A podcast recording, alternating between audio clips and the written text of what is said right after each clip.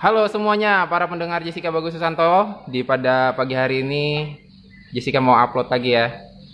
Em, hari ini Jessica pengen ngebahas topik tentang cinta dan skripsi. Cinta dan skripsi ini adalah sebuah hal yang tidak pernah luput dari mahasiswa semester semester akhir. Semester tua ini, aduh, sangat berat. Apalagi soal cinta. Cinta ini kalau menurut aku termasuk salah satu faktor kenapa kita bisa menyelesaikan skripsi. Tapi apakah begitu juga dengan teman yang saya ajak bicara ini? Ya, Dul, kenalin Dul. Halo para, para review setianya Jessica Bagus Susanto. Mungkin sebagian kawan-kawan udah ada yang tahu, udah dan udah ada yang kenal sama suara saya. Kalau kalau ada yang belum tahu, silak eh, saya izin perkenalkan diri. Nama saya Widya Pernikasari, teman sekelasnya Jessica juga. Kemudian biasanya dipanggil Widi. Jangan salah, anak satu ini adalah anak yang paling berpengaruh di kampus biru ini. Nggak percaya? Coba aja tanya sama dekannya, siapa yang nggak kenal dia? Eh, seorang mahasiswi dengan daftar daftar daftar daftar apa? Dispensasi paling banyak. Parah. Oke, Widi. Cinta dan skripsi. Menurut kamu cinta dan skripsi kamu saat ini seperti apa? Apakah sedang naik daun sehingga semangat hidup kamu semakin meninggi dan kualitas hidup semakin bagus atau bahkan semakin drop? Eh, kalau nggak tahu ya kalau misalnya dari pandangan aku pribadi kayaknya lagi enjoy banget lagi seneng banget juga mungkin ya bahasanya eh, lagi naik daun Wih, ya lagi, naik, daun, Berarti jodoh hoki, kalau skripsi hoki juga ya. Insya Allah amin Eh, BTW emang cinta lo buat siapa? Hah? Emang Aduh ada? poin banget Emang ada? hmm ada lah pasti kan setahun kemarin udah anu udah nggak ada hubungan sama sekali lagi ya kan cinta itu sifatnya banyak ya bukan cuma cinta pada lawan jenis. Jadi oke. eh absolutely buat orang tua juga dikatakan cinta kan? Oh. gitu. Bukan cuma buat lawan jenis Oh. jangan berpikiran ke situ dulu. Sekarang cintanya ke siapa nih? Ya otomatis lah buat orang tua yang udah ngelahirin kita gitu kan. Kalau Oh, iya. misalnya apa nih Jessica mengharapnya cinta seperti apa nih ya kan nanyanya itu doang. General aja. Oke ya buat orang tua lah. Keluarga orang juga tua. khususnya. Emang alasannya kenapa kamu harus mencintai mencintai orang tuamu? Ya gimana ya? Ya sebagai manusia yang apalagi kita dilahirkan dari orang tua dari ayah dan ibu yang memang ya ya bahasanya Allah titipkan kita tuh lewat mereka gitu kan. Kemudian eh, segala kelancaran di dalam hidup itu tuh eh, otomatis dari doa-doa yang udah mereka panjatkan kepada Tuhan kita gitu. Jadi alasan utama ya ridhonya kita untuk jalani hidup ya di tangan mereka gitu di doa-doa mereka. Waduh. Ridho Allah sama mereka. Apakah segitu pentingnya orang tua bagi kamu ya? Iyalah. Oh. Semua orang juga mungkin ngerasain juga karena orang Oh, tua. iya? iya pasti Jessica juga begitu kan? Nggak juga sih. Nah. Karena pada dasarnya kan kalau kamu eh, bergelut dan bergelut dalam kehidupan di perantauan ini kan orang tua tidak merasakan. Apakah kamu bisa merasakan seperti itu juga? gimana ya namanya orang tua pasti dia mikirnya juga eh, gimana ya walaupun kita sebagai perantauan ya namanya anak ya memang cinta dan sayang tuh susah susah untuk dideskripsikan. Memang kan ada beberapa orang tua yang nggak bisa ngungkapin sayangnya ke anak segala macam gitu. Mungkin salah satunya juga di keluargaku begitu gitu. Oh, tapi kamu tidak mau tidak mau nggak mau mengingkari cinta dari orang tua gitu? nggak mau Atau nggak mau berontak? nggak mau berontak bisa sih namanya gimana ya natural. Mungkin sifatnya aku kayak gitu kan Oh. eh, bukan berarti ngelawan sih cuman kadang ada yang tidak sesuai dengan harapan kita yang memang tidak sependapat dengan apa inginnya orang tua gitu kan Oh. nah, jadi ya itulah Sebenarnya orang tua Ikam yang Ikam tahu pernah berharap apa terhadap Ikam? Eh, untuk kok ini eh, pernyataannya baru aja waktu yang aku pulkam kemarin. Woi. Iya, masih fresh-freshnya nih. Aduh. Pengennya sih katanya Apa? Mau nikah sama anak presiden? Enggak. Tidak mungkin. Untuk untuk nikah, urusan nikah segala macam, untuk harapan orang tua masih jauh. Oh. Gitu. Jadi susah lah sih. Nah, eh, orang tua tuh untuk sekarang tuh pengennya ya aku tuh kuliahnya bener-bener katanya kalau udah semester 7 ya fokus aja buat selesain eh, kejar sarjana karena ya bahasanya namanya orang tua ya. Kadang ada juga sisi ngungkit-ngungkit eh, SPP mahal lah segala macam gitu. Masa SPP mahal eh, percuma gitu kan jadinya apa ya? ma- kita tuh jadi manusia yang biasa-biasa aja gitu. Gitu sih. Dan kata kata mereka pengennya ya sukses dulu di situ dalam hal akademik dulu Oh gitu. gitu. Kalau ini pengaruh cinta Ikam kepada orang tua apakah berpengaruh dalam hidup Ikam? Iya.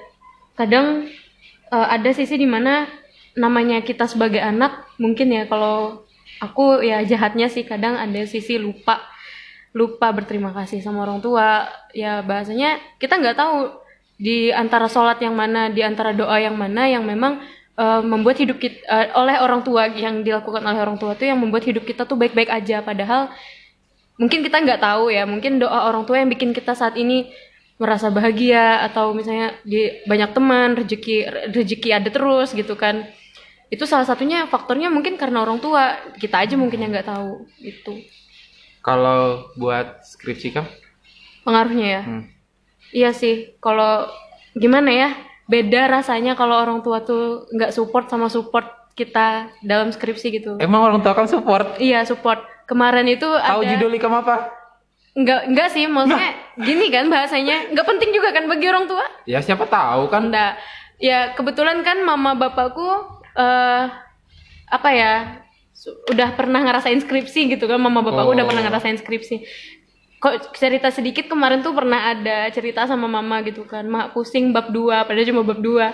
Terus kata mama gini, eh kamu bab 2 dengan keadaan kamu ya bahasanya kamu loh umur umur segitu belum belum punya rumah tangga, belum punya anak. Mama kemarin kayak gimana bilang gitu. Punya Waktu- anak. Iya, waktu mamaku kemarin skripsian, ya kan mamaku eh, S1-nya sa- udah udah punya anak tiga malah. iya, karena kan Waduh. iya kan dulunya D, D3 dulu kan. Oh, gitu. Nah, gitu. Habis itu ya Ekstrim juga mama Ikam lah. bayangin waktu adekku yang ketiga tuh baru umur beberapa bulan Nah, gitu. Eh, anak empat, anak empat malah. Aduh. Iya, si Wirya waktu Wirya lahir. ya, gimana seorang ibu yang harus mengurus rumah tangga, ngurus empat anaknya gitu kan.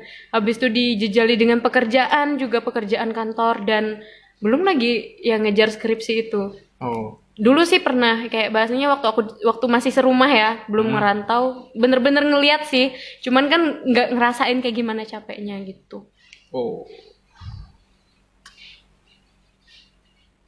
Terus kalau cintanya kepada ke lawan jenisnya atau misalnya nih, kamu punya teman yang dicintai, jadi bikin kamu semangat buat ngerjain skripsi. Apa nih lawan jenis ya atau? Eh, ya, lawan jenis bisa, sesama jenis tidak mungkin dong, karena nanti jatuhnya nanti itu. kalau eh, gimana ya bahasanya? Adalah gitulah pokoknya eh, mood booster ya kita bilangnya mood Iya, itu booster dia, mood booster yang bisa bikin ngebangkiti jiwa kita. Ah, selesai nih skripsi nih. enggak sih kalau kalau aku pikir mood booster yang aku maksud ya mood yang booster gimana, yang gimana, aku maksud itu tidak ada keterkaitan dengan skripsi sama sekali Hah? ya maksudnya bahasanya pengaruh dia tuh ke skripsi tuh nggak ada ada atau nggak adanya dia aku tetap kayak tetap pasti bahasanya mengerjakan. ya Tuh ternyata pacar itu tidak mungkin ada pengaruh juga. Tidak tidak berpengaruh besar lah terhadap kalau kamu ngerjain skripsi. Jadi walaupun ikam jomblo, harap diselesaikan skripsinya. Jangan banyak alasan karena ikam jomblo, oke? Oke, sekarang kita ngebahas soal skripsinya. Emang ikam udah berapa sih? ini udah jalan bab tiga sih lagi apa ya lagi menyelesaikan bab tiga Bab satu udah di ACC, udah bab dua bab 2 on proses juga masih dalam eh, proses revisian oh, tapi udah disuruh pokoknya diselesaikan dulu sampai bab 3 gitu sampai bab 3 Kira-kira kesulitan Ikam menghadapi pembimbing atau di on proses dalam pengetikan apa nih yang paling susah nih? Kalau dalam proses itu dari akunya sendiri sih yang bikin susah. Rasa. Apa? Males? Iya, bener banget. itulah. Kita sependapat. Apalagi kalau sudah terdapat hari libur. Nah itulah. Pengennya Mager. rebahan. Oh gitu. Terus kalau pembimbing, pembimbing? Pembimbing, alhamdulillah dapatnya yang bener-bener gimana ya sesuai apa yang diinginkan gitu. Yang B aja ya. Bukan B aja juga sih, maksudnya ya gitulah. Pokoknya tidak sesulit kawan-kawan yang lain gitu. Saya bersyukur. Oh, bersyukur. Kalau aku malah kayaknya perlu ganti pembimbing itu kayaknya mungkin apa ya kesenjangan ya. Kesenjangan. Iya. Habis itu aku bingung. Dia tuh sudah minta kamu bikin ini ya. Minggu depannya ditanya, kamu bikin apa? ya kan kemarin bikin yang disuruh gitu kan. Sudah bikin kayak gitu. Keluh kesah Jessica Iya. nih. Habis itu pas konsul juga kadang pernah dibaca sampai habis. Bahkan dia nanya ke aku, kamu tujuannya cuman ini loh. Ibu nggak baca belakang belakangnya kuning.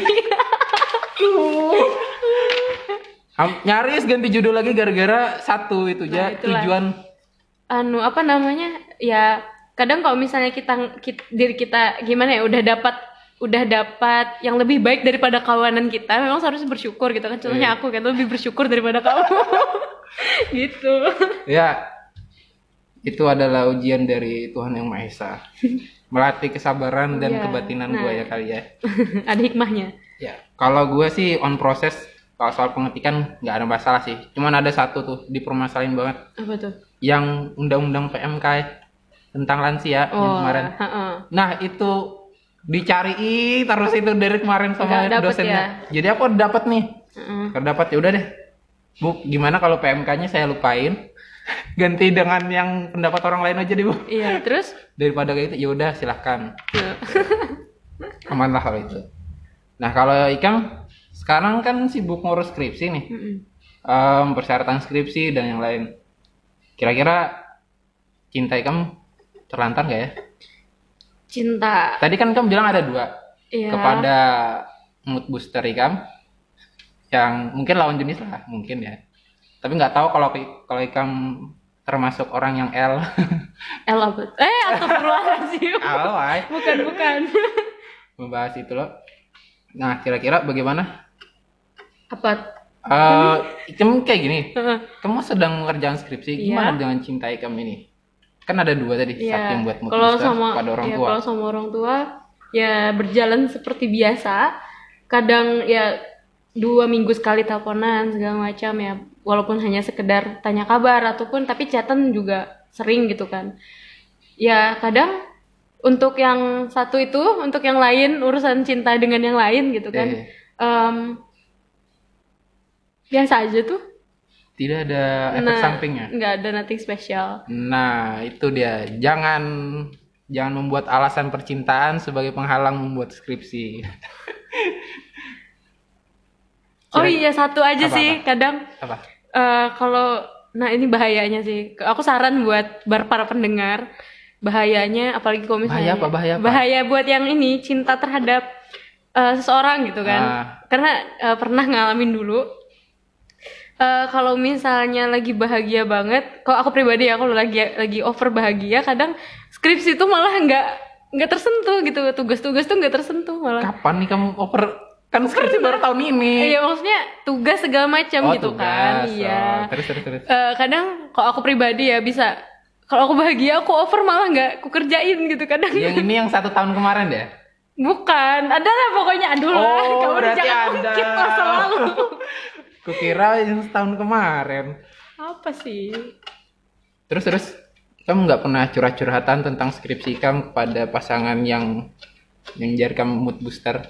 ini siapa ya aku nggak tahu yang dimaksud ini siapa soalnya banyak Ya, Wah, Waduh. iya, kan lawan jenis juga sahabat-sahabatku yang cowok juga Oh ada gitu. kan Ternyata. ada sih ada curhat ada curhat terkait eh mungkin apa ya ketidaktahuan aku karena beliau yang mungkin yang dimaksud itu juga pernah udah pernah ngelewatin itu Oh. Oh berarti kamu. Udahlah, diam. Sama yang tuh Pak. Terus terus terus. udah ya paling eh, pengen cari tahu aja sih pengalaman dia kemarin kayak gimana terus kendalanya apa ya dia juga sering kasih saran gitu Oh, bagusnya kayak gitu. gimana Kalau buat Widi sendiri, kira-kira punya penyesalan nggak ngambil tema temanya gerontik ya? iya jiger Gerontik. jiger Nah, jiwa gerontik ada penyesalan nggak? kalau untuk sekarang kayaknya eh, gimana ya jelasinnya nggak kalau misalnya kita presentasikan mungkin 10% aja sih ada rasa menyesal Menyesal karena gimana ya aku tuh tipe orang yang kadang eh, harus wah gitu kan apa alasan kamu menyesal nih? Nah, kenapa? Bukannya itu judul yang simple ya simple, mudah dilakuin mudah gitu ya dilakuin. Ikam bahkan itu ide ikam sendiri tanpa campur tangan dari Orang pembimbing. Iya. Nah, gimana ya apa yang kamu sesali? gini situ? saat aku gini kan kita ada studi pendahuluan kemarin kan ada terjun ke lapangan segala macam aku tuh cuma ngerasa eh, pesimis aja sih kayak ini bisa nggak sih sebenarnya dilakuin ya bahasanya kan aku kan eh, ada intervensi gitu kan intervensi untuk apa ya dilakukan apa sih bahasanya tuh? Ada action lah buat kita kayak gini lah judulku kan pengaruh ceramah agama terhadap penurunan stres pada lansia gitu kan. Ya. Bahasa kita mengintervensi mengintervensi sesuatu kepada manusia. Hmm. nah aku aku cuma khawatir apakah kira-kira eh, intervensi yang dilakukan ini nih eh, banyak pengaruhnya gitu loh. Aku tuh tipe orang yang berharap ya perfeksionis lah. Aku tipe orang perfeksionis. Aku tuh pengennya ini nih harus berpengaruh banyak terhadap penurunan stres tersebut gitu. Oh, gitu. Ya, aku cuma pesimis aja sih, bukan bukan menyesal sih kalau dibilang. Oh, karena dilihat dari kondisi lapangan yang kemarin kita studi pendahuluan gitu. eh, kan aku kemarin studi pendahuluan ke situ juga. Ya, Tapi rasaku di situ tuh kata anu sih, kata lansia yang di situ katanya di sana itu jar, maksudnya ada pengajian, hmm, cuman jarang ada yang datang lansianya. lansianya Nah itu kan, karena em, selain karena salah satunya karena apa rematik penyakit rematik itu kan Iya. jalan jadi Iya. sakit lutut. kalau aku pikir sih ya, kalau aku pikir, dia ada aku beberapa ketemu- orang yang terkena skizofrenia ya, latar belakangnya. ya dan ada juga yang kemarin juga bilang gini, ada cerita eh, bapak-bapak gitu ya, kayak kai gitu kan di sana, Ah. katanya.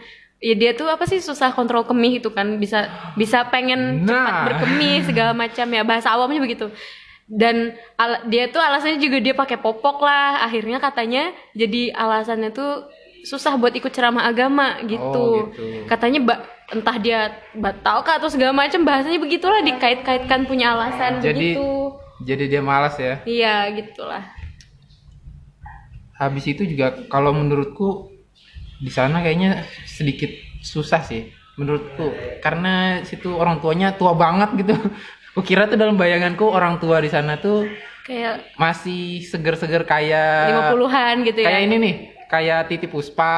Nah, kayak tuh gitu, walaupun tua kayak gitu masih aktif kan. iya Ternyata di sana itu tua yang memang rentan tidak bisa melakukan apa-apa. iya Ah, sebenarnya miris juga sih ada acara ada apa namanya? Ada ternyata masih ada orang yang seperti itu. iya Kalau menurut Ikam em, ceramah agama ini yang paling sulit dilakukan apa ya? Kan kamu sudah mengusulkan judul ini. Iya. Menurut kamu yang paling sulit ini Untuk- apanya? Untuk actionnya? Kalau menurutku sih bikin lansianya tuh tertarik pada topik pencer- topik si penceramah agama. Itu pertama. Habis itu yang kedua, bikin lansianya datang buat ikut eh, ceramah agamanya. Itu sih yang susah. Karena gimana ya?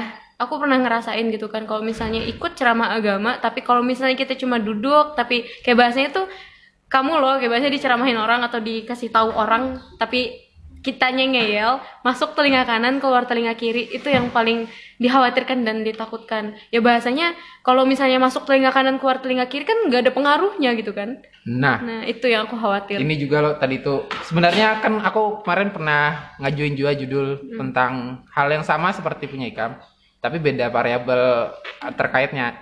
Nah, cuman di situ aku sudah menjabarkan kelebihan dan manfaatnya, kekurangannya apa. Tapi ternyata si dosen pembimbing satu punya aku nih seribu alasan juga kenapa tidak menerima judul itu tuh. Nah. Salah satunya katanya "E, kamu yakin dengan judul ini kamu karena pengalaman ibu kemarin yang tentang pembacaan surah Ar-Rahman terhadap pengaruh ini ini ini itu aja rumit loh. Iya. Termasuk orangnya harus pakai headphone supaya lebih fokus. Iya. Habis itu tidak boleh menggunakan stereo satu ruangan, Iya. ada speaker gitu doang. Itu katanya kurang efektif segala macam. Habis itu kamu temanya apa nih nanti orang ceramahnya ini apa? Iya. Pokoknya. Kalau ikam sendiri, ikam sudah siapi gak? Iya udah dan alhamdulillah kebetulan kan aku juga ada ya bahasanya eh, sering-sering sharing lah sama temenku di di Uin. Di UIN. Tanya-tanya kayak maksudnya bagusnya kayak gimana yang dihadapi nih lansia gitu kan. Yang Nah. memang nah itu kita banyak faktor faktor yang bikin kita tuh pesimis buat ngelakuin itu gitu kan. Nah, kalau aku sendiri udah nyusun, udah mengantisipasi beberapa hal-hal yang kemungkinan bakal jadi penghambat aku tuh dalam melaksanakan itu. Kayak misalnya untuk eh, topik penceramah agamanya eh, memang harus disusun bagusnya kayak gimana dan bikin itu semenarik mungkin gitu kayak kita bikin acara biasanya gitu. Oh. Gitu Tapi sih. kalau penceramahnya ikam ngambil dari sana aja atau Nah itu, aku tuh kalau bisa sih pengennya, kalau misalnya orang sana loh, orang sana yang dijadikan penceramah agama ya kita briefing dulu lah, kita kerjasama gitu loh. Nah, Pengennya begitu. kalau aku sendiri lo kepikirannya ngebawa dari sini aja ustadznya. Hmm. Kemarin tuh. Kalau aku menurut aku lah yang paling cocok yang bepander kayak itu atau ibaratnya jadi ustadz buat ceramahnya menurutku kakak tingkat kita aja Mas Dwi. Malah. Kalau aku enggak sih, kalau aku mikirnya Baik bayarinya deh aku menurutku. Kalau aku mikirnya gini sih, eh, Soalnya tuh keren banget nih waktunya khutbah di situ. eh, topik itu menarik memang kalau misalnya pembawaannya, Oh, pembawaannya, pembawaannya yang, iya benar. Karena ada anu kan kayak teknik komunikasi juga gitu loh. Kalau misalnya apa ya? Eh, kita tuh tertarik dengan pembahasan kalau misalnya orangnya juga asik Menarik. di- diajak diajak ngomong lah segala Nah, macam. menurutku jangan-jangan orang yang selain Nah, berarti harus dikaji lingkupnya lagi ini, dong. Jangan-jangan karena penceramahnya boring. Nah, kita Allah alam ya makanya Ya, eh, sih. nanti kita makanya itu kan kebetulan dua minggu sekali eh dua kali seminggu Rabu Dua dan kali Kamis seminggu apa seminggu sekali? Asli. dua kali seminggu Rabu dan Kamis pagi Oh. jam 8 sampai jam 9 nah nanti makanya mau mau ke sana lagi mau cek dulu baru intervensi yang benar-benar gitu mau ikut pengajiannya juga gitu gitu gitu. aja dulu Ya. Tadi kita sudah bincang-bincang cinta dan skripsi. Ternyata bagi seorang Widi cinta itu tidak berpengaruh besar terhadap skripsinya. Jomblo pun tak apa. Yang penting skripsi selesai, orang tua bahagia. iya benar Betul kan? benar Terus juga kalau skripsinya lagi sibuk-sibuknya ya nggak apa-apa lah curhat-curhat dikit dengan cintanya ya kan. Mm-mm. ya bahasnya selingan Selingan. Kalau untuk Widi sendiri apakah punya pesan-pesan untuk adik-adik mungkin ya, adik-adik yang mau menjalankan skripsi terutama di kampus biru? Ada pesan-pesannya? dikit deh eh, mungkin enggak aku nih kalau bilang dikit biasanya banyak Kalau boleh ini aja deh. Apa? namanya? Supaya mereka tidak mengalami penyesalan. dalam pemilihan gitu ya. pemilihan tema atau pe- penerimaan dosen. kalau dosen kita nggak eh kalau nggak bisa di luar ya, di luar kendali Di luar karena kendali ya, ada ya. yang mengatur gitu Oh, kan gitu ya. gini sih kalau memang nggak ada salahnya kalau kita cari-cari dari dari sekarang gitu cocoknya kita di mana passion kita di mana kemudian juga eh, kalau bisa Oke oke sebentar. sebentar. Hmm? Poin pertama, poin pertama, poin pertama. yang pertama gimana ya nyusunnya ya yang pertama kita harus tahu Dalam pemilihan tema, eh, dalam pemilihan tema kita tuh harus tahu eh, passion kita di mana sukanya di mana karena kalau kita udah suka kita tuh enjoy banget buat jalaninnya gitu kalau misalnya kita ya bahasanya gini itu kan yang pertama nih nah, untuk pengembangannya kalau aku pikir kalau misalnya itu tidak sesuai dengan passionnya kita tidak sesuai dengan apa yang kita suka yang ngejalannya jadi susah kita nggak ikhlas gitu loh uh, gitu habis itu yang kedua Yang kedua eh tentang apa? tentang gimana ya tentang judulnya juga masih Judul. Tadi tema Oh, sekarang judul. eh, gimana ya bukan judul sih kayak lebih ke isinya gitu loh oh, tentang isi. perlakuan atau proses proses proses. Mm-mm. kalau aku Tentang pikir prosesnya. eh kalau misalnya kita udah dapat passion yang kita mau tadi prosesnya makin gampang karena kita ikhlas jalaninnya karena kita Hmm. suka gitu dan kalaupun kemungkinan terburuk yang kita dapat itu adalah yang tidak kita suka ya memang mau nggak mau harus dijalanin Wow. gitu mau nggak mau dan kita harus mencoba suka gitu. Karena kalau ya intinya suka dulu Oh. gitu. Yang ketiga. Yang ketiga tentang apa ya? Tentang mungkin Jessica mau apa gitu sarannya? Kalau menurut saran aku ya jangan pernah menasehati teman untuk judul judul nah skripsinya. bener sih. Karena kesian aku kesian sama temennya sih. Dia tuh Nah. jadi banyak pikiran jadi gimana ya pikirannya jadi macam-macam gitu nggak bisa fokus. Pilihannya terlalu banyak. Itu- Sama kayak milih barang di Tokopedia. Nah itulah itu. Makanya kayak memang kalau bisa juga kalau misalnya ada penerapan atau penyakit yang dicari kalau bisa tuh eh, yang mudah lah. Jangan mempersulit diri sendiri. Nah itu poin Jangan ketiga sih. jangan mempersulit diri sendiri dengan ekspektasi kita yang terlalu tinggi terhadap skripsi kita gitu karena ada sih kok aku nilai ya beberapa kawanku angkatan kita gitu ya mungkin dia tuh ber- punya ekspektasi tinggi terhadap skripsinya. Terus? Jadinya kayak inilah susah didapatkan segala macam atau bahasanya ya pengennya dia tuh perfect gitu juga kan. Cuman yang aku pikir untuk sekarang apalagi sudah dia tuh udah jalan skripsi ya mau nggak mau aku pikir ya harus yang biasa standar-standar aja sih. Kalau aku saranin kalau kan poinnya pengen cepet lulus kan pengen cepet Oh. selesai kan gitu beda halnya kalau dia memang S2 ya. ah Oh. gitu yang memang harus perfect lah bahasanya Ada lagi? Yang keempat mungkin? Oh ya, yang terakhir mungkin skripsi itu poinnya adalah eh, rajin-rajin aja. Kalau malas ya kayak aku lah gini jadinya kayak ini tertunda, ini tertunda, kaw- kawan duluan sidang, kita yang belum gitu kan. Karena mungkin ada beberapa pengalaman dari kawan-kawanku yang eh, kakak angka apa Kakak sih tingkat. kakak tingkat tahun lalu juga yang begitu. Ka- eh, kata mereka juga intinya skripsi itu digawi di ngajar kayak itu bahasanya. Bener sih kalau misalnya kita malas ya nggak bakal selesai. Ingat, skripsi itu kalau ditinggal tidur ya segitu aja. Nggak jalan-jalan ya. Iya. Oke. Mungkin sampai situ saja pembicaraan kita pada saat ini udah 27 menit ya. 27 menit. Mungkin sampai situ saja eh, pembicaraan kita kepada Widi, pada teman kita Widi. Kita sudahi dulu pertemuan kita, pembicaraan kita hari ini. Wabillahi taufiq wal hidayah. Wassalamualaikum warahmatullahi wabarakatuh. Salam botak. Rekaman kah? Eh, Setengah jam. Tuh. Mau pakai wallpaper wajah kami sekarang atau wajah-wajah terdahulu aja? Wujud wajah yang terdahulu. Maksudnya foto terdahulu. Kan punya kak? Gak ada punya. Mana mana?